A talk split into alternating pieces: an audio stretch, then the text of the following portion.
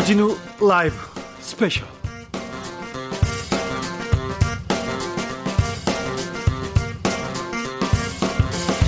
2020년 6월 27일 토요일입니다. 안녕하십니까. 주진우입니다. 토요일 이 시간은요, 일주일 동안 주진우 라이브에서 가장 재미있었던 부분만 다시 모아두는 그런 시간입니다. 토요일 함께하는 KBS 디지털 뉴스 김기화 기자입니다. 어서 오세요. 안녕하세요. 안녕하세요. 주말 어떻게 보내세요? 주말 이제 닭갈비 맛집을 가려고 합니다. 아 그래요? 네. 요즘 트렌드가 네. 닭갈비 맛집을 다니는 거라고 해서 저도 한번 가보려고 합니다. 네, 저는 막국수입니다. 좋습니다. 토요일 방송만 들어도 일주일치 방송 다 들은 것 같은 네. 그런 알찬 라이브 스페셜 명장면 고르고 골라서 여러분께 드리고 드리려고 김기화 기자 함께 그렇습니다. 이 시간 준비했습니다. 핵심만 모아서 요거만 보시면은 들으시면은 일주일 동안 한 거 다 듣는 거와 마찬가지 효과를 누릴 수 있습니다. 지금 이 방송 영상으로도 만날 수 있습니다. 그렇습니다. 바로 유튜브에서 주진우 라이브 검색을 하시고 영상으로 만나보시면 되겠습니다. 포털에서 주진우 라이브 쳐- 쳐도 괜찮아요. 네, 다 나옵니다. 바로 여기로 와요. 바로 누르면. 됩니다. 네. 네.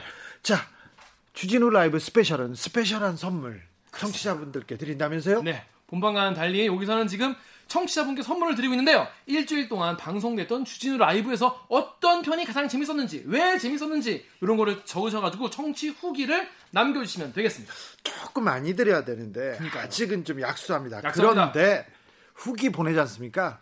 훅 걸립니다. 훅! 네. 왜냐? 경쟁률이 높지 않기 때문에. 그렇지, 그렇지. 그래서 어, 후기를 보내주신 분들 중에서 어, 총 3 분을 추첨해서 2만 원 상당의 더우니까 네. 아이스크림 교환권 드리겠습니다. 어디로 보낸다고요? 후기를? 카카오톡 플러스 친구에서요. 주진우 라이브 검색하셔서 친구 추가를 하신 다음에 후기를 딱 써서 보내주시면 되겠습니다. 약간 번거롭습니다. 하지만 그래서 당첨 확률 높다. 그렇죠. 경쟁률 괜찮다. 낮다. 아, 네. 그렇게 할게요. 네. 낫따로 하자고 네. 괜찮은 것보다 그럼 본격적으로 주진우 라이브 스페셜 명장면 다시 듣기 시작하겠습니다 첫 번째 명장면 뭔가요? 지난주에 가장 핫했던 이슈죠. 바로 인국공 논란. 인국공. 인천공항, 인천국제공항의 비정규직 노동자들을 정규직으로 전환하겠다 이런 발표가 나왔는데 매우 뜨거웠어요. 그냥 후폭풍이 장난이 아니었어요. 네. 그래서 지난 수요일에 훅 인터뷰에서요 일자리 전도사이자 이 주진우 라이브에서 일자리 대변인을 맡고 계신 네. 황덕순 청와대 일자리 수석과 함께 인천공항 정규직화 논란 과연 이게 정말 이렇게 핫하게 얘기가 될 만큼 중요하고 문제가 많았던 것인지 한번 어, 팩트 체크를 해봤습니다. 어, 황덕순 수석이 이번 정규직 과 비정규직 문제 그리고 인천공항 비정규직 노동자들 문제를 어, 그 설명을 했어요. 네. 근데 어느 의문이 많이 풀리긴 했습니다. 네. 사실 이제 이 인국공 논란 사실 지난주 어 거의 여- 이제 주초부터 굉장히 뜨거웠는데 사실 한 이틀 정도 만에 언론사들이 또 놀지 않으니까 네. 예, 팩트 체크를 다 해가지고 사실 이 논란은 이제 거의 좀 사그라든 상태입니다. 왜냐하면 다들 이게 아니구나라는 걸 알게 됐는데 아직까지 모르고 계신 분이 계시다면 지금 이 방송을 주의 깊게 들으시면 되겠습니다. 그러면 되겠네. 딱 됩니다. 예. 네, 그러면 되겠어요. 사실 전 이거 처음에 이 정규직화 되고 나서 무슨 카톡이 도, 도- 돌았잖아요. 네. 뭐, 아, 이제 나도 이제 뭐 연봉 5천, 뭐 서울대 부럽지 않네, 뭐 이런 카톡이 돌았는데, 그것 때문에 사람들이 굉장히 화가 많이 났습니다. 예, 화났어요. 근데 저는 그걸 딱 본 순간부터, 그럴, 리- 이럴 리가 있나. 아, 그렇죠. 이거 화나라고 네, 네. 젊은 사람들, 취업 준비생들, 취준생들 화나라고 쓴 기사예요. 그렇습니다. 아니, 갑자기 그렇게 많은 사람이 연봉을 한 번에 몇 천만 원씩 올리면은, 인천국제공항 힘들어지지 않겠습니까? 네, 그런 결론은 말이 안 되죠. 할 리가 없는데, 그래서 갸우뚱했는데 그게 기사가 막 나가지고 청와대 막 청원까지 올리고 막 난리 났더라고요. 그리고 정규직화 1,900여 명을 정규직화한다는 거는 그 오래전부터 계획된 예상된 행보였어요. 결정은 뭐 이미 2017년인가 2018년에 이미 내린 결론이고 지금 상세 이제 계획을 이번에 이제 나온 건데 이거 가지고 다시 한번 이렇게 한번 사용을 했다 언론들이 보시면 되겠습니다. 대통령께서 취임하자마자 첫 그죠. 번째 이렇게 방문한 일정이 일- 인천공항공사 가서 나는 그 비정규직 노동자가 없는 그런 공기업을 꿈꾼다 이런 얘기를 했었는데 그렇기 때문에 언론이 이게 좋은 포인트, 공격 포인트가 됐던 것도 같아요. 근데 그때는 사람들이 언론도 그렇고 훈훈했습니다. 그냥 그런가 보다. 그런가 보다. 비정규직 문제가 워낙 많으니까 이걸 좀 공기업부터 이게 정리한다. 어, 사람들이 아 좋은 정책이 있구나라고 했는데 지금 언론이 또 다시 이렇게 보수 언론도 진보 언론도 비정규직 노동자들이 그 사건 사고로 이렇게 다치거나 사망하는 사건을 보면 비정규직을 줄여서 정규직화 해야 된다. 그리고 같은 노동은 같은 임금을 줘야 된다. 이런 얘기는 해요. 네. 교과서에서도 나와 있잖아. 그렇죠, 그렇죠, 그렇죠. 그런데 꼭 그 이런 그 강론으로 들어가면 이런 사건이 터지면 꼭 그렇게 비정규직과 비정규직의 갈등, 그렇죠. 비정규직과 취준생 간의 갈등, 을과 을의 갈등으로 싸움을 몰고 가서 굉장히 슬프게 만들어요. 방금 요 말씀은 사실 이 방송 중에 이 문자 메시지로 들어온 청취자 의견이기도 하죠. 많은 분들이 왜 을과 을끼리 이렇게 싸워가 약자끼리 싸워야 되는지 모르겠다 이런 말씀을 해주셨는데 사실 싸움을 붙이는 건 좀 언론들이 아닌가 이런 생각이 들었어요 이번에 그래서 음. 황도순 수석도 본인도 이번 정부의 취업 정책과 일자리 정책에 대해서 언론들이 이제 보도하는 태도에 대해 약간 아쉬움이 있다 이런 말도 하지 않았습니까? 그러게요. 어, 이번 그 사건에서 그 크게 보여주는 게 있는데요. 아무튼 정규직으로 비정규직 그 노동자가 정규직으로 가는 길은 우리가 가야 할 지향점입니다. 그렇죠. 그래서 뭐 이런 건 뭐 여야를 막론하고 뭐 대선 때 다 같은 쪽으로 어 그 정책 그 공약이 나오기도 했었죠. 자, 더 자세한 이야기 궁금하신 분들 인구공 사태 주변에서 많이 말은 하는데 확실히 좀 알고 싶다. 정부의 진짜 입장이 뭐냐? 궁금하신 분들, 정리하고 싶으신 분들 위해서 수요일에 방송됐던 훅 인터뷰의 하이라이트 부분을 함께 듣고 오시겠습니다. 큐! 어, 뜨겁네요. 인천공항공사 보안 검색 요원 1,900여 명을 정규직화하기로 했는데 후폭풍이 몰아쳤어요. 어, 이거 비정규직을 정규직화한다. 이거 순차적으로 하겠다. 이렇게 얘기했는데 이게 뭐가 문제인 거죠? 어, 우선 요번에 진행되는 과정에서 여러 가지 이제 국민들이 보시기에 특히 이제 또 취업을 준비하는 청년분들이 보시기에 어, 상당히 자극적으로 받아들일 수 있는 오해 같은 것들이 좀 퍼진 게 아닌가 싶습니다. 그래서 몇 기사들, 가지 설명을 좀 해드리고 싶습니다. 기사들 보면 너무 자극적이에요. 뭐 했나 이렇게 기사 그리고 제목만 보면요, 어 이거 화나겠는데 이런 생각이 들기도 합니다. 어, 먼저 드리고 싶은 말씀은 이제 얼마 전에 발표된 1,900명을 정규직화한다는 결정은 요번에 내려진 것이 아니고 네. 사실은 2017년 12월에 인천공항공사의 전반적인 정규직화 방향을 결정을 하면서 이미 정해져 있던 사실입니다. 아, 2017년에 이제 비, 비정규직 정규직화 하기로 했다고 정해진 게 이번에 순차적으로 된 거네요? 네, 그렇죠. 그때 어떻게 결정이 됐냐면 그냥 간단히 말씀을 드리면 인천공항에 2,000명의 정규직과 만 명의 비정규직이 있었습니다. 예. 그러니까 세계 최고의 공항을 사실은 절대 다수의 비정규직을 통해서 운영해 왔던 것입니다. 그렇기 네. 때문에 이제 상당히 상징적인 의미가 있어서 인천공항을 이제 가셨던 거고요. 그 만 명을 전환을 결정을 하는데 어떻게 결정을 했느냐 하면 국민들의 생명 및 안전과 관련이 있는 업무인 3천 개의 업무는 네. 직접 고용으로 전환을 하고 그래야죠. 7천 개는 이제 뭐 아쉽지만 자회사를 통해서 전환하기로 결정을 했습니다. 예. 그러니까 이번에 발표된 1,900명의 경우는 당시에 이미 직접 고용을 하기로 결정돼 있던 어, 그 생명 안전 업무의 일부가 요번에 구체적으로 어떻게 결정을 하겠다라고 하는 것이 사실은 상세 계획이 나온 것입니다. 새로운 아, 결정이 아니고. 아, 네. 알겠습니다. 순차적으로 해오던 게 마무리 단계에서 뭐가 지금 나온 것 같은데. 근데 어제 이 청와대 국민청원에 이런 글 올라왔어요. 공기업 비정규직 의 정규, 정규화 그만 좀 하세요. 이렇게 했더니 여기에 동의하는 분들이 지금 거의 20만 명에 가까워졌어요. 하루 만에. 그리고는 이 청원을 보고 언론에서 기사를 쏟아냅니다. 인천공항 직고용 후폭풍 모두 불만 비정규직 고용의 갈등 커지는 인천공항 직원들 떼쓰면 다 뽑아주나 이렇게 조선일보에서 조선 비지에서 썼습니다. 그리고 어 직고용 인천공항 보안 요원 연봉 5천만 원 된다고 이렇게 하면서 계속 기사를 썼습니다. 그런데 어 저기 보안 검색 요원은 오해를 풀어달라 이거 완전 오해다 이런 청원도 있어요. 이거 사실이 뭡니까? 내용이 뭡니까? 어, 먼저 이제 뭐 관련된 사실이 조금 복잡하게 들릴 수도 있습니다만 청년분들 입장에서는 어, 열심히 취업을 준비하고 있는데 갑자기 어, 비정규직으로 가 있던 분들이 내가 가는 자리에 어, 치고 들어오는 거 아니냐 이렇게 오해를 하실 수가 그렇죠. 있었던 것 같습니다. 로또다. 그 알바하다가 로또 맞았네. 연봉 5천만 원이면 왜 공부하냐 이런 댓글이 쭉 달렸어요. 근데 이제 사실은 지금 요번에 전환하는 일자리는 소위 취업 준비생들이 준비하던 정규직 일자리가 아니고 이미 이제 공항에 가서 보시면 기존의 보안 검색으로 일을 하고 있던 분들을 전환하는 내용이고요. 그다음에 네. 이분들이 받는 임금도 5천만 원이 아니고 사실은 지금 이분들이 3,300만 원 정도 받습니다. 근데 예. 전환하는 과정에 이제 용역 업체에 가던 관리비 같은 것들을 처우 개선에 쓰면 한 3,500만 원 정도로 조금 올라갈 걸로 네. 예상이 되고요. 어, 그렇기 때문에 이분들 일자리가 기존 청년들의 일자리를 뺏는 것은 아닙니다. 그리고 혹시 또 여러분들이 오해를 하시는 게 아, 비정규직을 정규직으로 전환하면 정규직을 못 뽑는 거 아니냐 이런 얘기를 많이 하십니다. 네, 그런 생각하죠. 어, 우리 정부가 사실은 공공부문의 일자리 창출을 정말로 강조했습니다. 특히 이번 코로나19 사태를 경험하면서 어, 책임 있는 공공기관의 역할이 얼마나 중요한가에 대해서 많은 국민들이 이, 느끼셨을 걸로 생각하는데요. 연도별로 보면 16년에 공공기관이 뽑은 인원이 2만 1000명입니다. 예. 17년에 2만 2000명이고요.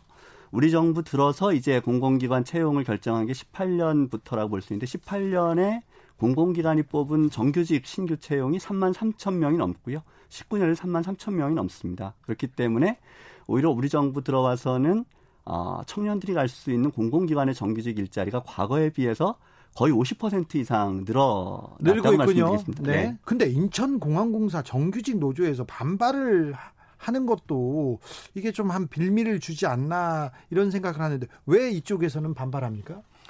어, 사실 이제 이해 당사자가 많이 있는 그 정책입니다. 기존의 정규직도 있고 또 그동안 비정규직으로 차별적인 처우를 받아왔다고 생각하는 분들도 있고요. 또 어, 간접적인 이해 당사자로 취업을 준비하는 분들도 있습니다. 이렇게 이해 당사자가 많기 때문에 하나로 모으기가 상당히 어려운 정책입니다. 그런데 이미 정규직 노조하고는 말씀드렸던 2017년 12월에 이미 이와 관련된 합의를 한 바가 있고 올해 2월에도 어, 해당 분야를 정규직으로 전환하기로 합의를 한 바가 있습니다. 그래서 이것이 정규직 노조와의 아, 성실한 협의 과정의 연장선상에서 진행되어 오고 있는 것이라는 점을 우선 말씀을 드리고 싶고요.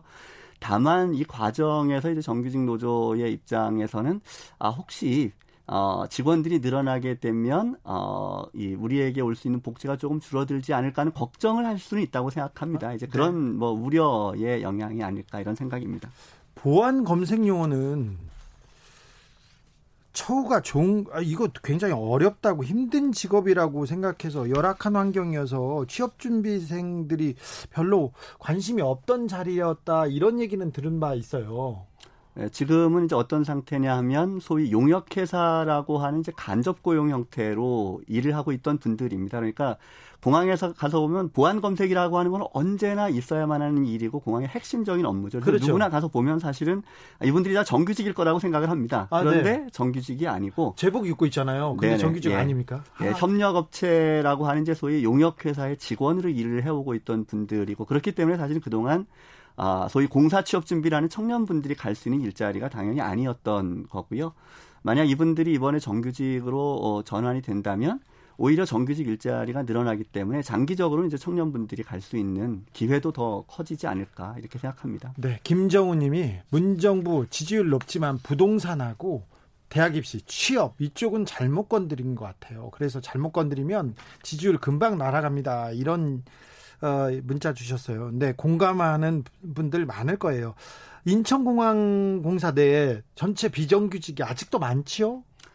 어, 이제 비정규직을 뭐라, 어디까지 비정규직이라고 볼 거냐, 이제 이런 게 사실은 논란입니다. 네. 앞서 말씀드렸듯이 2017년 5월에 비정규직 2,000명, 정규, 아, 정규직 2,000명, 비정규직 만 명이었는데요. 그 가운데 사실은 이미 상당히 많은 분들은 자회사를 통해서 이미 전환이 됐습니다. 아, 예. 그런데 이제 비정규직 당사자분들은 자회사를 통해서 전환이 된 건 정규직화가 아니다.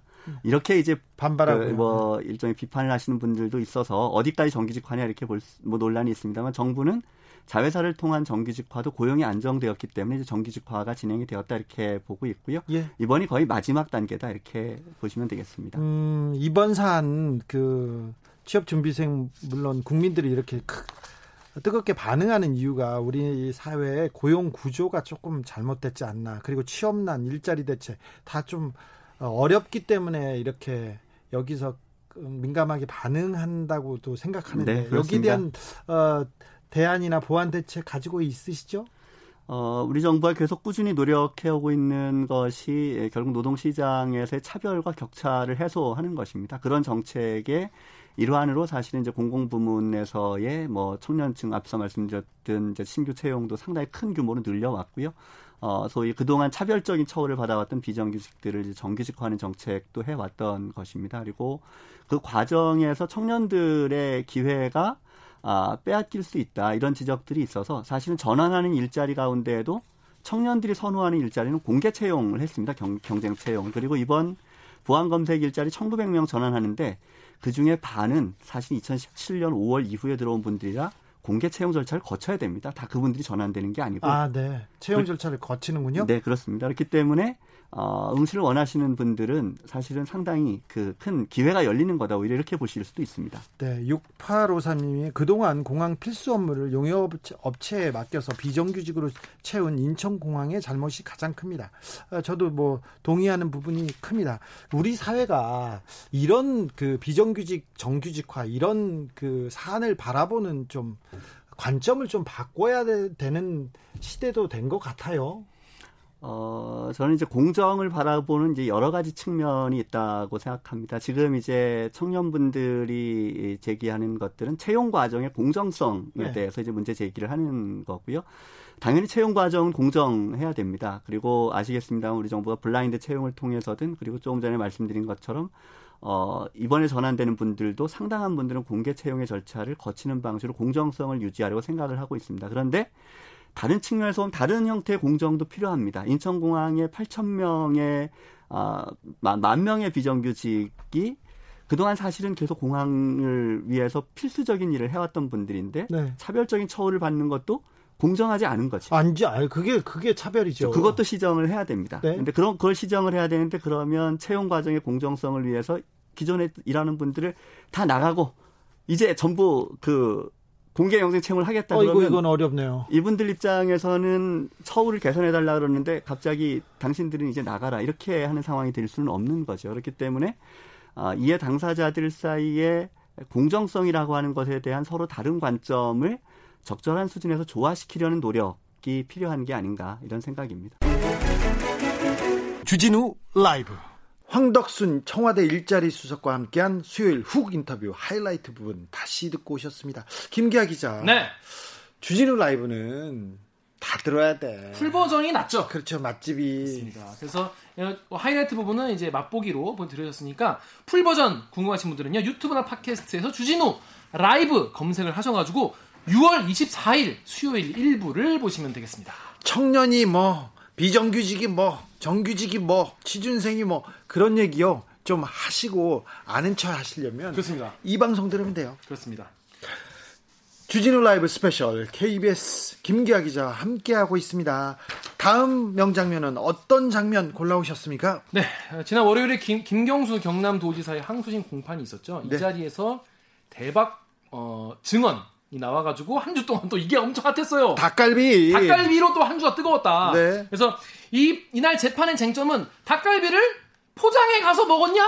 그 식당에서 먹었냐? 이거였거든요. 이게 재판의 쟁점이 됐어요. 가장 중요한 쟁점이었습니다. 네. 재판장에서 왜 갑자기 닭갈비 얘기가 나왔는지 여러분 또 이것도 핫하긴 했는데 바빠서 못 챙겨본 분들도 많으실 거예요. 예. 그래서 수요일 코너 재판 5분 전 그래서 요, 요 이야기를 양지열 변호사, 박지훈 변호사와 함께 나눠봤습니다.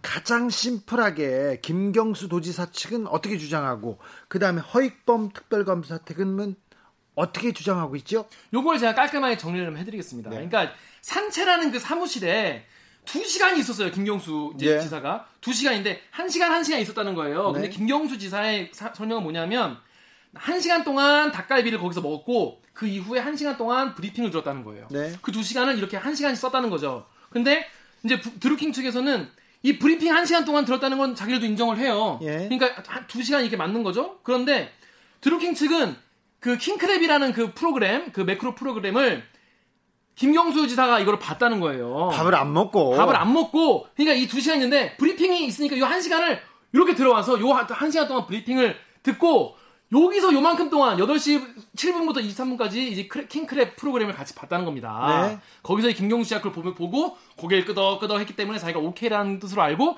했다 이 얘기예요. 그리고 닭갈비는 경공모 회원들만 경공모 회원들이 그 식당 그 닭갈비 정통 닭갈비 식당에 가가지고 내려가서 먹고 올라왔다는 겁니다. 그러니까 이게 만약에 김경수 지사 말대로 이거를 포장해서 가, 같이 먹었으면은 김경수 말이 맞는 거고 지사 네. 말이 맞는 거고 만약에 이거를 식당 경공모 회원들이 그냥 식당에서 먹은 영수증이면은 드루킹 주장이 맞는 거죠. 네.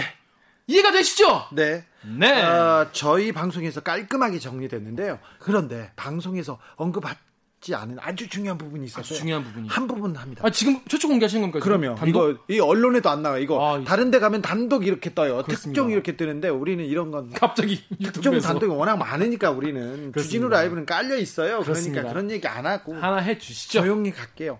드루킹이 김경수 의원이 2016년 11월 9일 산채 방문 일정이 잡히자 드루킹이 전 부인한테 닭갈비를 사와서 대접하게도 했다는 텔레그램을 전달한 증거가 있습니다. 어, 그래요? 어떻게 나왔냐면요. 음.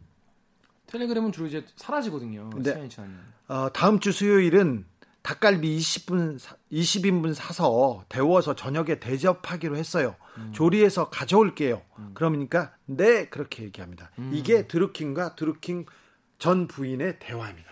그럼 뭐 빼방 아닙니까? 그리고 실제로 영수증에도 15인분이라고 되어 있는데 거기 이제 주인분이 여기 경국모 회원들이 워낙 이, 거기 닭갈비 많이 먹었다고 해요. 예. 그래서 많이 좀 넉넉하게 챙겨줘서 한 25인분 정도 예. 이제 싸줬다고 하니까 그 텔레그램 메시지랑도 아마 그 내용이 얼추 맞네요. 싸줬다고 해요. 그리고 네. 닭갈비집에 가서 닭갈비집에 가서 닭갈비만 먹는 거 아니잖아요. 그러니까 그게 이제 가장 핵심이었던 네. 것이죠. 이제 그 영수증 뭐 아시겠지만 영수증에는 딱 닭갈비만 만 원씩 해서 15인분 15만 원 딱 깔끔하게 떨어지거든요. 네. 그러니까 포장을 딱 그렇게 해갔다는 거죠. 게다가 포장한 테이블이 그러니까 저, 주문한 테이블이 25번 테이블이다라고 나왔는데 25번 테이블은 알고 보니까 없었다는 거예요. 25번 테이블은 뭐냐면 이, 어제 포장을 해갈 때 이제 계산할 때 편하려고 한 가상의 테이블이 25번 테이블이다라는 거죠.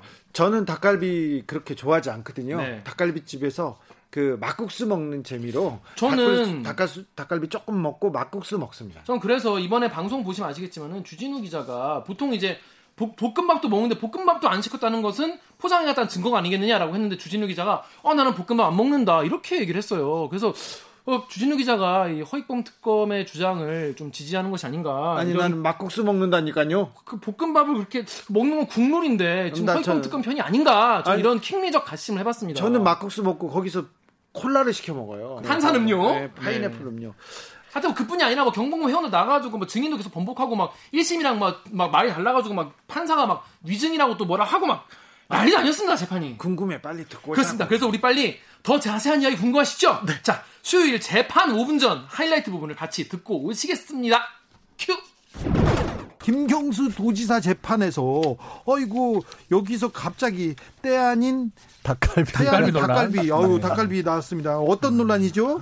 일단 이 지금 이제 김경수 지사가 과연 이제 드루킹 일당이 개발해서 댓글 작업을 하는데 쓰였던 매크로 프로그램인 킹크랩이라고 하는 거 이거를 봤느냐 안 봤느냐가 문제가 되는데 왜 그러냐면 김경수 지사하고 드루킹 일당하고 공모를 해서 댓글 작업을 했다라는 다른 뭐 정황 증거가 없어요. 네. 1년 넘게 이메일도 주고받고 문자도 주고받았는데 아무것도 없죠. 안 나왔어요. 그러니 음.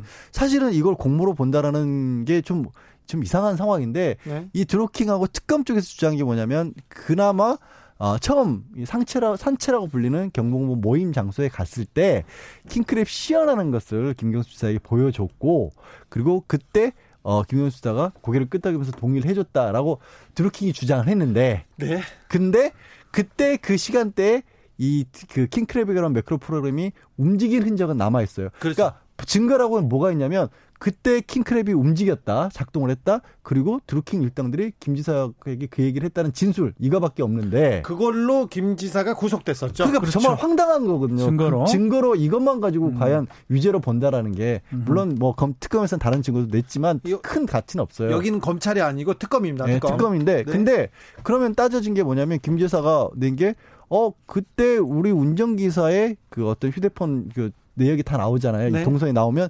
7시부터 9시까지 경공 모임 장소에 있었는데 1시간은 밥을 먹었고 1시간은 이 드루킹으로부터 브리핑을 들었다. 그러니 내가 시연을 볼 시간이 없었다라고 없었다. 김사가 주장을 했는데 예?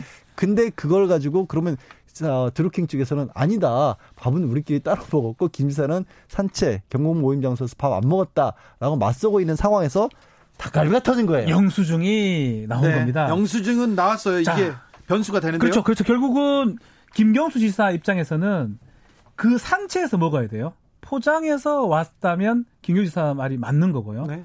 닭갈비를 식당에서 먹으면 드루킹 일당의 말들이 맞는 거 돼버립니다. 그래요? 아주 딜레마에 빠진 상황인데 근데 문제는 뭐냐면 검찰이 수사 보고서를 어, 법원에 제출해가지고 이게 증거로 채택이 됐는데 수사 보고서에 따르면 그 안에서 먹었다라고 지금 얘기를 적, 했다라는 적혀 있죠. 허, 예. 허익범 특별검사팀에서 예. 그렇게 얘기하고 25번 있습니다. 테이블에서 닭갈비 15인분을 먹었다라고 예. 했고 이게 맞지 않느냐라고 해서 1심에서 유죄 선고가 됐고 사실 공소사실 그렇게 돼 있습니다. 예.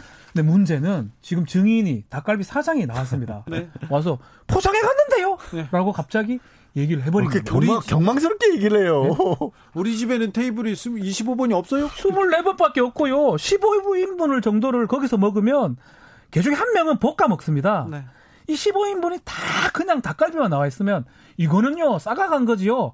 한 명이라도 안 볶아 먹는 경우는 없습니다. 라고 그러니까 신기한 게 듣고 보니까요. 그 영수증을 사실은 변호인이 먼저 낸 게 전 변호인이 낸 줄 알고 그 얘기를 어디 다른 데서 아. 변호인이 냈다고 얘기를 했는데 특검이 증거로 변호 김 씨한테 받아서 낸 거예요. 영수증에 보니까 음. 5시 50분에 결제를 했고 딱그 어, 15인분. 숯불, 아, 숯불갈비가 아니라 원조 닭갈비 15인분만 있는 거예요. 음료수도 콜라, 없고. 콜라 안 먹었어요? 소주도 없고. 소주 안 먹었고요? 공깃밥도 없고. 볶음밥도 없어요. 안 되죠. 말이 안 되죠. 그러면 좀 이상하죠? 이상하죠. 말이 안 되죠. 그러니까 25명 중에 아, 15인분이니까 네. 15명 중에 네. 네. 뭐 어떤 사람은 7명만 먹을 수도 있어요. 많이 먹을 수도. 있어요. 그러면 자. 그러면 콜라나 아니 음료수나 소주나 밥이나 볶음밥이나 먹을 수 있는데 국수라도 시켜 먹어야죠. 여기 군대라도 이렇게 안 먹습니다. 군대 가가지고 해결적으로 먹자 해도 한 명은 손 들고 저는 볶음밥 먹겠습니다 하거든요. 네? 이 말이 안 되는 거죠. 다시, 싸가가는 거, 싸가가는 거. 다시 한번 닭갈비를 포장해 갔나 아니면 네. 가게에서 먹었나, 먹었나? 왜 중요하냐면 왜 중요합니까? 한 시간은 김경수 지사는 이렇게 얘기하는 거예요. 그때 두 시간 있었는데 네? 드루킹도 그건 인정을 해요. 한 시간은 자기네들이 경공모 모임에 대한 브리핑을 하느라 썼다. 네, 얘기했다. 그럼 한 시간이 남잖아요. 네. 그한 시간에 김경수 저는 그 사람들이 닭갈비를 가져와서 그 경복부 모임 장소에서 같이 식사를 했다. 이렇게 얘기했고요. 김경수 드루킹은 음. 뭐라고 하냐면 아니다. 닭갈비는 우리끼리 식당에 가서 먹은 먹고. 다음에 산치에 왔다. 근데 그러니까 한 시간이 빈다. 그 시간에 그 시간에 봤다. 이 킹크랩 시연을 시켜줬다라고 음. 하는데 네. 그렇게 밥 안 먹었다 우리는 김경수 씨랑 같이 근데 닭갈비를 포장해서 간 거는 맞는 게 나와버렸어요. 그러면 그러면 김경수 지사 쪽의 주장이 그냥 뭐 설득력이 있네요. 주장이. 훨씬 설득력이 지금은 지금은 그 증인이 와가지고 번복을 해버린 결과고 더 문제는요. 근데 그 닭갈비집 주인이 처음에는 어 저기 우리 식당에 와서 밥을 먹었다 이렇게 얘기했어요? 그게 아니라 그게, 그게 문제인 그게. 거예요. 그래. 이 검찰이 수사 보고라고 저희들도 많이 작성해 수사 보고서예요. 예. 수사 보고서는 뭐냐면 통화해가지고 통화 내역을 진술 조사를 안 받고 그렇죠. 요래요래 통화했습니다라고 보고하고 그게 증거로 쓰는 어쩌면 꼼수 중에 꼼수예요. 그거는 기록도 아니고 아니, 뭐 아니죠. 뭐, 아무것도 정식 아니죠. 기록도 아니고 그냥 야 이 동향에 대해서 알아봐. 그러니까. 근데 문제는 그 닭갈비 사장이 와서 포장해줬는데 그때도 수사관하고 얘기하면서 포장했다고 얘기했는데 그 부분이 빠졌구나. 예, 그거를 반대로 적었다는 거죠. 허익범 문서 작성자가 될 수가 있어요. 특검팀이 이 김경수 지사를 엮으려고 네. 지금 그러면 허위 정보를 가지고 그럴 넣었다. 가능성이 있다라는 거죠. 그런가요? 그러니까 이게 거죠. 몰라서 실수를 한 건지 음. 아니면 드루킹의 말에 맞춘 건지는 몰라요. 아직 근데 수사 보고서가 정 반대로 작성된 것만은 맞고 네. 사실 이 부분은 김경수 지사 쪽에서도 이 기대를 했던 증인은 아니었다라고 합니다. 네. 이렇게까지 얘기를 할 줄은 몰랐던 거예요. 그렇죠. 그러니까 사실 알고 보니까 너무 말이 안 되는 건데 음. 그걸 다 그냥 믿으 믿었던 거예요. 우리 변호사들도 그것까지는 생각을 못 하는 거죠. 아 그래요? 네. 재판의 판도가 바뀌겠는데 와에 저는 변곡점이 하나 생겼다고 생각이 듭니다. 네. 딴 거 말할 거 없어요. 왜냐하면 1심, 2심에 판결문이 되고 그 판결에 기초되는 공소 사실이나 혐의 사실들이 지금 다 무너지는 상황이 돼버린 거거든요. 클라 때문에. 클라라. 그리고 그 재판에서 또 나왔던 사람이 종모 씨라고 경공모 회원인데 네. 이 사람이 수사 단계하고 1심에서도 김경수 씨랑 밥을 먹었다라고 얘기를 했어요. 네. 그 유리한 증언을 한 거죠 김경수 수사에게. 근데 항소심 와서 증언을 바꿨어요. 그렇죠. 잘 생각해 보니까 안 본 것 같다. 기억이 안 난다. 이렇게 말을 바꿨는데 그것에 대해서 재판장이 대놓고 화를 냈답니다. 음. 아, 말을 그렇게 왜이 말을 중요한 그렇게, 내용을 이, 중요한 내용을 네. 당신 위증죄로, 처벌받을 수도 음. 있다는 음. 얘기까지 했어요. 화나셨네요. 클라라 영희 김님이 밥 먹으면서 시연해 시연해할 가능성도 있지 않나요? 배달 갔으니까. 처음부터 아, 그렇게 입증이 아니 아니야. 그게 아니라 음. 드루킹이 뭐라고 얘기를 했냐면 이 킹크랩 시연 부분은 다른 모든 경복면 회원이랑 있었던 게 아니라 음, 그렇죠. 세 명인가 따로 빼서 음. 은밀하게 보여줬다 했어. 밥 먹으면서 볼 수 있는 아, 분위기가 아니에요. 네. 그러니까 불가능한 얘기고 공소 사실은 지금 계속 얘기한 것처럼 혐의 사실이 판결 문화 돼 버렸어요. 네. 그렇기 때문에 이게 바뀌어지면 이 부분만 깨지면 사실은 무죄의 가능성이 커집니다. 핑크 밀리님이 이 와중에 닭갈비 너무 맛있겠다 이런. 저도 의견. 갑자기 먹고 싶어요. 갑자기 치즈, 치즈 이렇게 뿌리는 거 이런 거 있잖아요. 네. 치즈 닭갈비가 일본에서 아, 되게 끌리네. 선풍적인 인기를 얻고 있어요. 저는 볶음밥 할 겁니다. 뭐 이게 분위기가 왜 이렇게 불꽃님 저는 볶음밥 할 겁니다. 저는 볶음밥 안 먹어요. 네. 볶아야 맛있어요. 그래도. 아니야, 막 막국수죠. 그러니까 주, 포장해 가면 볶기 어렵지만 아니야, 거기서 막국수, 먹으려면 막국수 말고 막 묵밥이 제대로 뭐 하나 춘천 원조는 뭐 하나로 시켜야지. 네. 내가 얼마 전에 저 김진태 전 의원 때문에 춘천 딱 네. 취재 갔을 때 저는 볶음밥 안 먹고 막국수. 막국수. 그러니까 명동에서는 막국수를 먹어야죠. 춘천 명동. 풀꽃님이 네. 아 나도 닭갈비 포장해서 먹고 싶다. 동해바다님 닭갈비집에 사실 볶음밥이 메인님이 이렇게 나와서 의문의 일패를 제가 당하고 박지훈 승이네요. 아 그러면 이제 김경수 지사 재판이 처음부터 조금 특검팀이 너무 조금 아... 그 무리하게 드라이브 건다 이렇게 특검도 그렇고 1, 이제 2심이죠. 그 2심 판사님. 차문호 판사였나? 네. 아, 네. 그 때부터 그러니까 1심에 1심 판사도 조금 판결문을 보고 판결문을 보면 그 사실 드루킹 쪽에서는 그걸 보여줬다고 얘기를 하는데 어떤 진술들이 있냐면 음. 김경수 지사를 반드시 끌어들여야 우리가 산다라는 식으로 자기네들끼리 얘기했던 공모했던 매 쪽지가 발견됐고요. 그렇죠. 자기네들이 죄가 주, 주, 어, 줄어들려면 음. 김경수를 끌어들여야 된다 네. 이런 얘기가 있었죠. 그리고 킹크랩 시연하는 것을 바깥에서 봤다라고 진술한 사람도 있었는데 현장 검증해 보니까 안이 안 보이는 데예요. 그러니까 허위 진술을 그 회원 중에 한 사람이 진술을 한 거예요. 네. 그런데도 불구하고 1심에서는 어쨌든 드루킹 쪽 사람들 말을 믿어줬어요. 믿고 유죄로 인정했던 거거든요. 그러니까요. 네. 네. 근데 지금은 드루킹 쪽 사람들의 말이 틀렸을 뿐더러 특검의 보고서마저도 잘못된 게 나와버린 조작됐던 거죠. 거니까요. 허익범 특검 특검이죠. 네. 네, 좀 어, 특검 당시에도 조금 무리 있는 무리가 있는 거 아니냐 음, 그런 음. 그 비판이 있었는데 아, 재판 좀 다시 지켜보겠습니다. 네. 어, 재판 재판은 완벽하게 변곡점을 찍고 이상한 네. 방향으로 완전 다른 방향으로 가버립니다. 그렇습니다. 네. 주진우 라이브 양지열 변호사 그리고 박지훈 변호사와 함께한 수요일 재판 5분 전 하이라이트 부분 다시 듣고 오셨습니다. 이 방송 풀 버전 더 재밌습니다. 왜 더 재밌냐? 제가 나옵니다. 제가 나오기 때문에 꼭 보셔야 됩니다. 네. 유튜브나 팟캐스트에서요. 주진우 라이브 검색을 하시고요. 6월 24일 수요일 2부를 어, 들으시면 되겠습니다. 포털 사이트에서 주진우 라이브 검색해도 됩니다. 그렇습니다. 좀 해, 보세요 네. 괜찮아요. 재밌어요. 재밌습니다. 네, 알차요. 네. 색다를 거여. 후회 안 할 거여. 네. 그렇다고요. 주진우 라이브 스페셜 영상으로도 만나보실 수 있습니다. 지금 바로 유튜브에서 주진우 라이브 검색하시면 됩니다. 포털에서 하셔도 된다는 말 아까 했죠. 김기아 기자 마지막으로 만나볼 명장면 어떤 내용입니까? 지난주에 정말 핫한 일이 많았어요. 네. 그 중에 하나가 이 볼턴. 볼턴. 우리 볼턴 형이 자선전을 또 써가지고 뭐 책을 왜 쓰고 그랬대요. 어. 뭐그 방에서 있었던 일. 네. 하지만 알고 보니 그 방에 본인은 들어간 적이 없었다는. 네. 하여튼 뭐 놀라운 책인데 요 이제 회고록을 써가지고 이 회고록에 이제 남북 관계와 우리 이제 북미 관계 요거에 대한 이제 막 비사가 막 담겨 있다. 네. 이거 난리가 났었습니다. 그 이거를 어떻게 봐야 되는지 또 앞으로 우리가 남북 관계를 어떻게 가져가야 될지 어떻게 북한의 행동을 어떻게 해석해야 할지 어, 한반도의 현인이라는 별명으로 유명하신 정세현 민주평화통일자문회 수석부의장과 지난 월요일 훅 인터뷰에서 이야기를 나눠봤습니다. 남북 문제가 계속 그 한반도를 긴장 긴장하게 긴장을 고조시키는 아, 굉장히 그 아픈 아픈 그 몇 주였는데요. 네. 볼턴이 나와가지고 더 불을 지르고 있어요. 근데 이게 불을 질렀다는 표현도 맞지만 또 어떻게 보면은 그만큼 이제 아, 그 내용을 내용을 나중에 다 들으시면 아시겠지만 정말 일본과 미국과 이런 해방이 정말 많은데도 네. 우리 정부가 정말 고생을 많이 했구나. 어, 잘했구나 그런 생각도 합니다. 알 수 있습니다. 한반도에 평화가 와야 됩니다. 화해와 협력이 지배해야 되는데 네. 어, 한반도의 평화를 회방 놓는 사람들이 그렇게 많아요. 아까 오. 아베, 일본, 아베. 일본은 절대 통일을 화해 협력을 원하지 않죠. 않습니다. 네, 어, 북, 북한도 네. 북한도 힘 있는 주류들은 그 원하지 않는 것 같아요. 그럴 수 있죠. 예. 어, 그 우리나라에서도 그런 사람들이 많이 있고요. 음. 수구 언론과 일부 기득권들은 어, 통일 그리고 이 화해 협력 원치 않습니다. 무엇보다도 미국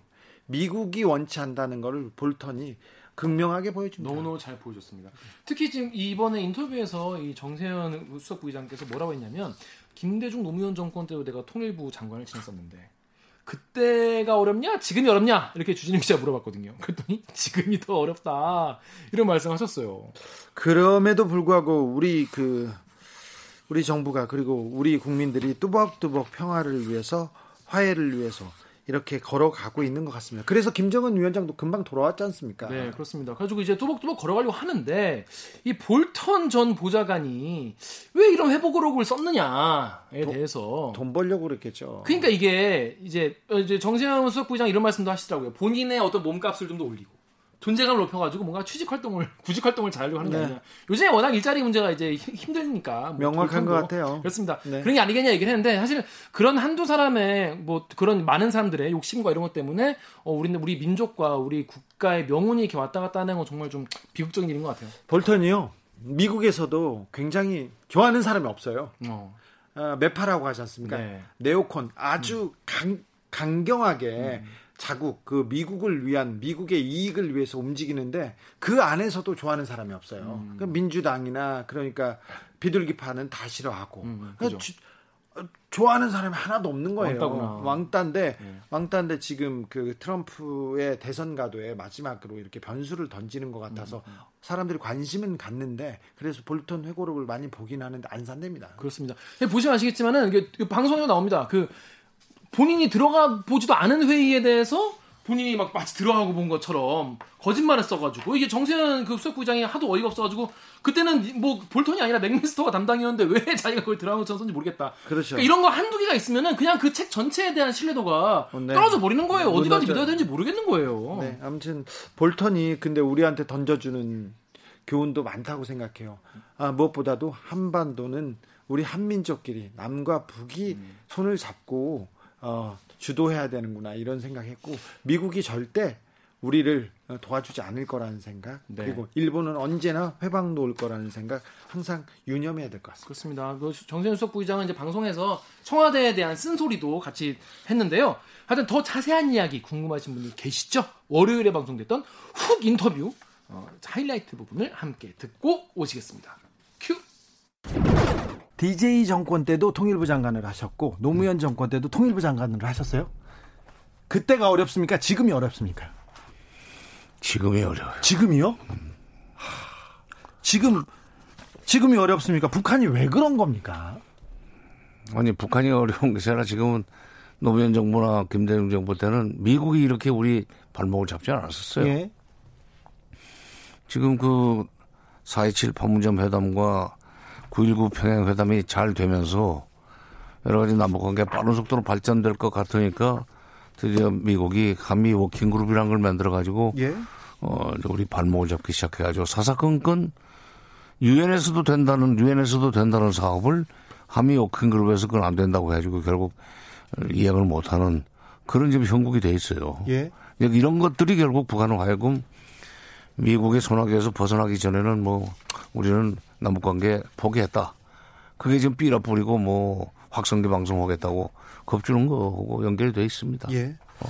어, 뭐 장관님의 회고록도 뭐 시사점이 큰데 볼턴 회고록을 조금 얘기하지 않을 수가 없습니다. 하노이 회담이 타결되면 미국한테는 재앙이다. 그러면 남북 화해가 미국한테는 재앙입니까? 그렇죠. 그런 거죠. 아니 미국의 재앙이 아니라 미국의 대외 정책을 실질적으로 좌지우지하는 군산복 합체에는 재앙이에요. 볼턴은 그 군산복 합체에 그 군산복 합체의 먹이 사슬 속에 들어가 있는 일종의 관료죠. 그러니까 분단과 한반도가 분단되고 이렇게 긴장이 고조돼야 미국은 무기 팔아서 편하게 안정적인 수입을 올린다 이렇게 음, 생각해요. 아니 무기를 팔 수 있을 뿐만 아니라 그 분란이 계속되면은 미국의 여기 동북아 지역에 대한 군사적 그 개입의 강도가 높아지면서 동, 그 자동적으로 지금 경제대국이 된 뒤에 군사대국이 돼서 미국의 동북아시아 지역에서 헤게모니를 입박, 그, 좀 잠식해 들어오는 중국을 찍어 누를 수가 있거든요. 예. 그러니까 북핵 문제가 해결돼 버리면은 다시 말해서 한반도에 평화가 오면은 미국이 예, 한반도 문제에 개입할 수 있는 그런 여지가 없어지고 한반도 예. 문제가 조용, 조용해져 버리면 중국을 압박해 들어갈 수 있는 그거가 없어지는 거예요. 예. 어, 그렇게 되면 태평양에서의 미국의 서태평양 지역에서 미국의 장악력도 그만큼 떨어지죠. 네. 어. 어, 뭐, 회고록 보면서 막 놀랐습니다. 놀랐습니다. 계속해서 이 회방하려고 한 게. 하노이 노딜 때도 볼턴 그 보좌관의 표정이 밝아서 웃는 모습이어가지고 굉장히 화났었거든요. 상처받았거든요. 음? 그 사람 표정을 보고 웃는 모습을 발견했단 말이에요? 예. 네. 좋아하던데요. 아, 아, 판이 깨지니까. 네, 깨지니까 좋아했잖아요. 바라던 바죠. 네. 근데 볼트는 내가 그 전에 2004년인가? 2014년? 아, 몇 년? 2018년인가? 18년 4월에도 한번 그 국회 무슨 초청 연설에서 좀 심하게 얘기한 적이 있죠. 재수 없는 사람이라고. 근데 예. 2011년에 부시 정부가 출범했을 때 그때 국무부 차관이에요. 네. 그 북핵 문제가 클린턴 정부 때 해결 클린턴 정부 때 합의해서 해결되어 가는 그 와중에 많이 진전이 됐었는데 정권이 교체가 되면서 볼턴이 국무부 차관이 돼 가지고 북핵 문제를 다시 말하자면 어 쏘삭거려서 예. 불집을 터뜨려서 드디어 북한이 핵을 개발하도록 만든 게 그, 그 단초를 깔았던 것이 볼턴이란 말이야. 예. 근데 이번에도 지금 다시 트럼프 정부에 어떻게 들어와가지고 와가지고 하노이 회담을 깨는데 결정적인 역할을 해놓고는 마치 그 문재인 대통령이 주선을 해서 북미 협상이 핵 협상이 시작됐는데 그건 처음부터 잘못된 거였다. 그런 식으로 지금 얘기를 하고 있죠. 예. 그거는 전적으로 어 자기를 안보과장으로서 자른 트럼프 대통령에 대한 원한을 지금 그런 식으로 좀 앙갚음하는 거고 또 하나는 계속 이런 노이즈 마케팅을 통해서 자기의 그 존재감을 드러내고 몸값을 높여가지고 다음 정부 또는 다음 다음 정부에서 또 정부에 들어가 볼까 하는 그런 일종의 취직 차원에서 지금 쓴 거기 때문에 팩트보다는 페이크가 훨씬 많습니다. 우선 첫째, 아, 정의용 실장이 무슨 트럼프 대통령한테 김정은 위원장과의 정상회담을 건의했다고 그러는데 그게 3월 8일이에요. 예. 2018년. 네. 그때 그 사람은 백악관 보좌관이 아니에요. 아, 네. 그때는 맥마스터라는 사람이 그때 배석을 했었어요. 자기 모르는 내용을 그냥 아니, 얘기하는... 현장에 있지도 않았으면서 정의용 실장이 그런 얘기를 했다고 마치 옆에서 본 것처럼 얘기를 하면 어떻게 해요? 네. 그거부터가 틀렸다 이거예요. 아, 네. 그러니 그 북미 북핵 협상이 처음부터 잘못됐다고 하는 얘기를 하는 그 첫 출발부터 좀 팩트가 아닌 얘기로 시작을 했으니 그 다음에 얘기가 뭐 얼마나 진실이 있겠습니까? 네. 그러나 아마 그러나 문재인 정부의 대북 정책에 대해서 조금 비판적인 생각을 가지고 있고 북한을 계속 압박해야 되는데 쓸데없이 회담이나 하려고 했다는 생각을 가지고 있는 사람들은 볼튼의 그 회고록을 어, 성경 말씀처럼 생각하고 아마 앞으로 좀 공격을 해보리라고 생각합니다. 지금 잘 이용하고 있지 않습니까? 네. 네. 북이 무력 도발까지는 가지는 않겠죠? 그럼요. 그거는 지금 상황에서 경제적으로 어려운 것이 지금 어, 분명한데 전쟁이라 그런 것은 일을 벌렸다가 그걸 전, 전쟁을 벌렸다가 전쟁을 벌려놓고 지속할 수 있는 소위 지속 역량, 군량미, 그다음에 군수물자 이걸 댈 수 있는 힘이 없으면 시작 못하는 게 전쟁입니다. 그렇죠. 그럼 뭐 그건 북한의 현 경제력으로 볼 때, 그 다음에 더구나 금년이 지금 국가 경제 발전 5개년 전략을 어, 마무리는 했는데 지금 그동안에 아무것도 못했어요. 네. 그 초조감 때문에도 더 저렇게 남쪽을 상대로 해서 고함을 지르고 화풀이를 우리한테 하는 겁니다 지금. 네. 그런 상황에서 전쟁을 일으키면은 그거는 북한이 뭐라면 자충수죠. 네. 그 정도 어리석지 않아요, 그 사람들. 아, 북한이요? 좀 어리석은 짓은 멈췄으면 아, 합니다. 남북 관계가 악화됐는데 그 책임을 지고 김현철 통일부 장관이 일단 퇴임했습니다. 이게 통일부 장관이 문제가 아니고 외교안보 라인이 더 중요하고 청와대가 조금 바뀌어야 되는 거 아니냐 이런 지적도 있습니다. 근데 나는 이제 내부 사정은 잘 몰라요. 근데 내가 그동안에 잘 아시면서 얘기 안 하시는 거예요. 아니 아니. 근데 그동안에 대통령이 금년에 운신의 폭을 넓혀 나 남북 관계에서 운신의 폭을 넓혀 나가겠다고 했으면 네 신년사에서 했죠. 네, 신년사에서 했으면 통일부 장관이 일을 벌려야 되는 거 아니냐? 네. 왜 일을 못 하느냐? 일을 치고 나가라. 예. 뭐 한미 워킹 그룹을 통해서 미국이 자꾸 통제하고 하는 거를 어그그 그 입장을 대변하는 외교 입장도 있을 거고 뭐 청와대도 상당수의 그 청와대 참모들도 그런 입장이겠지만 네. 그래도 통일부 장관이 의지를 가지고 치고 나가면 되는 거 아니냐는 얘기를 제일 많이 했던 사람입니다. 네네. 네. 또 다른 분들도 그런 얘기를 하고 장관이 많이 하셨죠. 아니 제일 많이 했어요. 문정인 네. 특보도 그러고 이종석 장관도 네. 통일부 장관이 치고 나가야 된다는 얘기를 많이 했어요. 예. 그래서 이제 원로들이 지금 그 어, 압박이 좀 셌었다는 얘기도 헛되다. 근데 네. 근데 동, 그 취임 이임사에서 했다는 말이 예. 상당히 의미심장해요. 네네. 주어진 권한에 비해서 짐이 너무 무거웠다. 예. 그래서 내가 그 말을 듣는 순간 아, 자 일이 나가려고 하면은 워킹그룹 장벽에 막혀. 저쪽으로 뚫고 나가 보려고 하면은 한미동맹 장벽에 막혀. 그다음에 또 하나 또 위로 치고 올라가 보려고 하면 비핵화가 아직도 시작도 안 됐는데 무슨 남북 관계냐 하는 식으로 또 찍어 눌러. 이거를 뚫고 나가 치고 나갈 힘이 없었다는 얘기고 그거는 자기 자기 위에 대통령과 그 통일부 장관 사이에 층층시하로 말하자면 그 참모그룹들이 포진을 하고 있어가지고 그걸 뚫고 나가지 못했기 때문에 이렇게 됐다는 얘기라고 보고 자, 대통령과 직방으로 소통할 수 있는 그런 기회가 있었더라면 저 사람이 저렇게 주어진 권한에 비해서 짐이 너무 무거웠다는 얘기는 안할 텐데라는 생각이 듭니다. 예. 어. 좀 외로웠던 것 같아요. 네, 그렇죠. 그러니까 치고 나가봅시다 하는 식으로 도와주는 사람이 아무도 없었다는 얘기예요. 네. 근데 지금 이 상황에서 통일부 장관 하나가 바뀐다고 해서 이 구조적인 문제를 좀 풀어낼 수 있을까요? 그렇죠. 그러니까 뭐 지금 뭐 돌파력이 아무리 세도 지금 그런 식으로 구조적으로 뭐 이 사방에 오른쪽으로도 장벽, 왼쪽으로도 장벽, 앞으로도 장벽 이로는 그냥 뭐 두꺼운 천장 이렇게 돼 있으면은 그 뭐 아무리 돌파력이 있고 추진력이 있는 정치인이 들어와도 그거는 똑같죠. 그러면 외교 안보 라인을 좀 바꿔주는 게 남북 문제 사람의 바꾸는 문제가 아니라 구조를 바꿔야 됩니다. 그래요. 어, 청와대가 너무 두꺼워요. 청와대가. 음. 청와대 안보실이 너무 두꺼워요. 네. 음.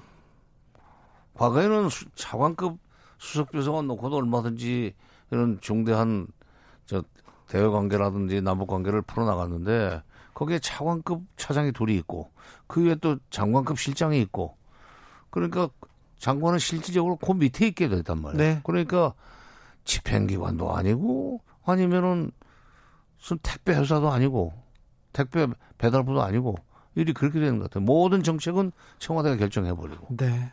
한반도의 현인 판문점의 협상가로서 자 이 문제는 이 어려운 문제를 어떻게 풀자 한 가지 이렇게 제안해 주시죠. 지금 당장 북한을 상대로 해서 할 수 있는 일은 없고 네. 해서도 안 됩니다. 해서도 안 돼요. 지금 이미 특사 보내겠다고 하는데 아주 공개적으로 그걸 공개하는 것 자체가 지금 네. 그, 그 잘못한 거지만 북한 사람들이 그런 마당에 뭘 또 하겠다고 뭐 만나자는 얘기를 하겠어요. 일단 대내적으로 어, 북한이 지금 가장 문제 삼는 삐라 살포. 예.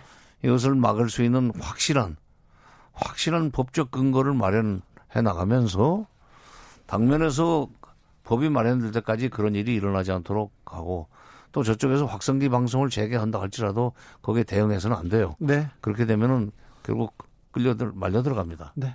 아까도 얘기했지만은 이제 일이 이렇게 되는 데는 미국이 그동안에 워킹그룹을 통해서 너무 우리 발목을 잡았기 때문에 이렇게 됐다. 네. 실질적으로. 예. 아니, 북쪽에 작년 2월 얘기지만은 북쪽에 독감이 유행한다고 해서 타미플루를 좀 보내려고 그러는데 그걸 실은 트럭이 가서 안 올 수 있다는 이유로 그 인도주의적인 차원에서 지원하는 약품 지원까지도 유엔사가 못하게 했단 말이에요. 네.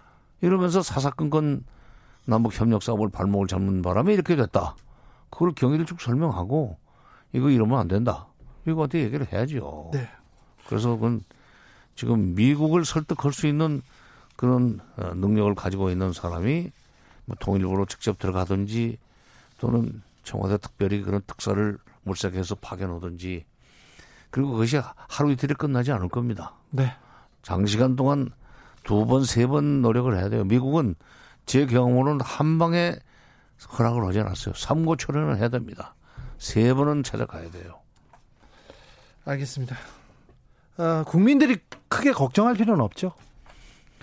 그좀 위태위태하지만은 네. 전쟁 나는 건 아니니까 전쟁만 안 나면 돼요. 네. 솔직히. 네. 어, 그 걱정은 나는 없다고 장담할 수 있습니다. 알겠습니다. 주진우 라이브 정세현 민주평화통일 자문회의 수석 부의장 아, 매우 높으신 길어요 이름이 네. 전 장관이시고요. 그렇습니다. 한반도 현인인데 네. 월요일 훅 인터뷰 하이라이트 부분 다시 듣고 오셨습니다. 김기화 기자, 네. 이 방송 풀 버전으로 들으면 굉장히 어, 시사점이 교훈점이 많습니다. 배울 점이 많습니다. 이 주진우 라이브를 유튜브나 팟캐스트에서 검색을 하시고 그리고 폭스원에서도 검색하시면 나온다고 합니다. 네. 6월 22일 월요일 1부를 들으시면 되겠습니다. 김기화 기자, 네. 오늘 주진우 라이브 스페셜 어떻습니까? 지난 한 주 아이템, 지난 한 주는 어떤 대한민국을 어떤 이슈가 흔들었냐? 인국공, 닭갈비, 볼튼 세 개예요. 네, 정리가 되죠. 요 세 개 깔끔 정리. 네. 세 개를 다 잡았다. 요렇게 말씀드립니다. 삼성 못했네. 아, 또 하면 되지 뭐. 매, 매 네. 삼성 매주 하면 또 아니, 시, 식상하니까. 중간 중간 했죠. 중간 중간에. 가장 열심히. 기승전 삼성. 아니죠, 아니죠. 이명박 대통령 잘 계신가요? 그것도 한번 나중에 한번 네. 보도록 하겠습니다. 잘 계시겠죠? 네, 네 오늘 그 스페셜이기 때문에 네. 선물 좀 챙겨줘야 돼요. 선물 챙겨드리겠습니다. 또 밖에 너무 더워요. 또 장마 운동하니까 급급하고 그렇습니다. 총 세 분 추첨해서 2만 원 상당의 아이스크림 상품권을 드리겠습니다. 아, 제가 좀 더 드리려고 노력하겠습니다. 뭘 어떻게 하면 어, 청취자 여러분들께 더 퍼드릴 수 있을까 고민하겠습니다. KBS 앞에서 복도에서 돈을 좀 뺏어야 되나? 뭐 돈 있어? 돈 뺏는 것보다 이제 어. 자발적으로 슈퍼챗 쏘듯이 아니 그러지 말고 있냐고 저요 지금 어, 어. 전 카드밖에 없어요 카드 됩니까? 어 돼. 아 카드 네. 카드로 제가 좀 쏘겠습니다 김기아 기자 오늘도 수고 많으셨습니다 고생하셨습니다 네. 네 주진우 라이브 스페셜 어떠셨습니까? 이제 마치, 마치겠습니다 저는 다음 주 월요일 오후 5시 5분에 돌아오겠습니다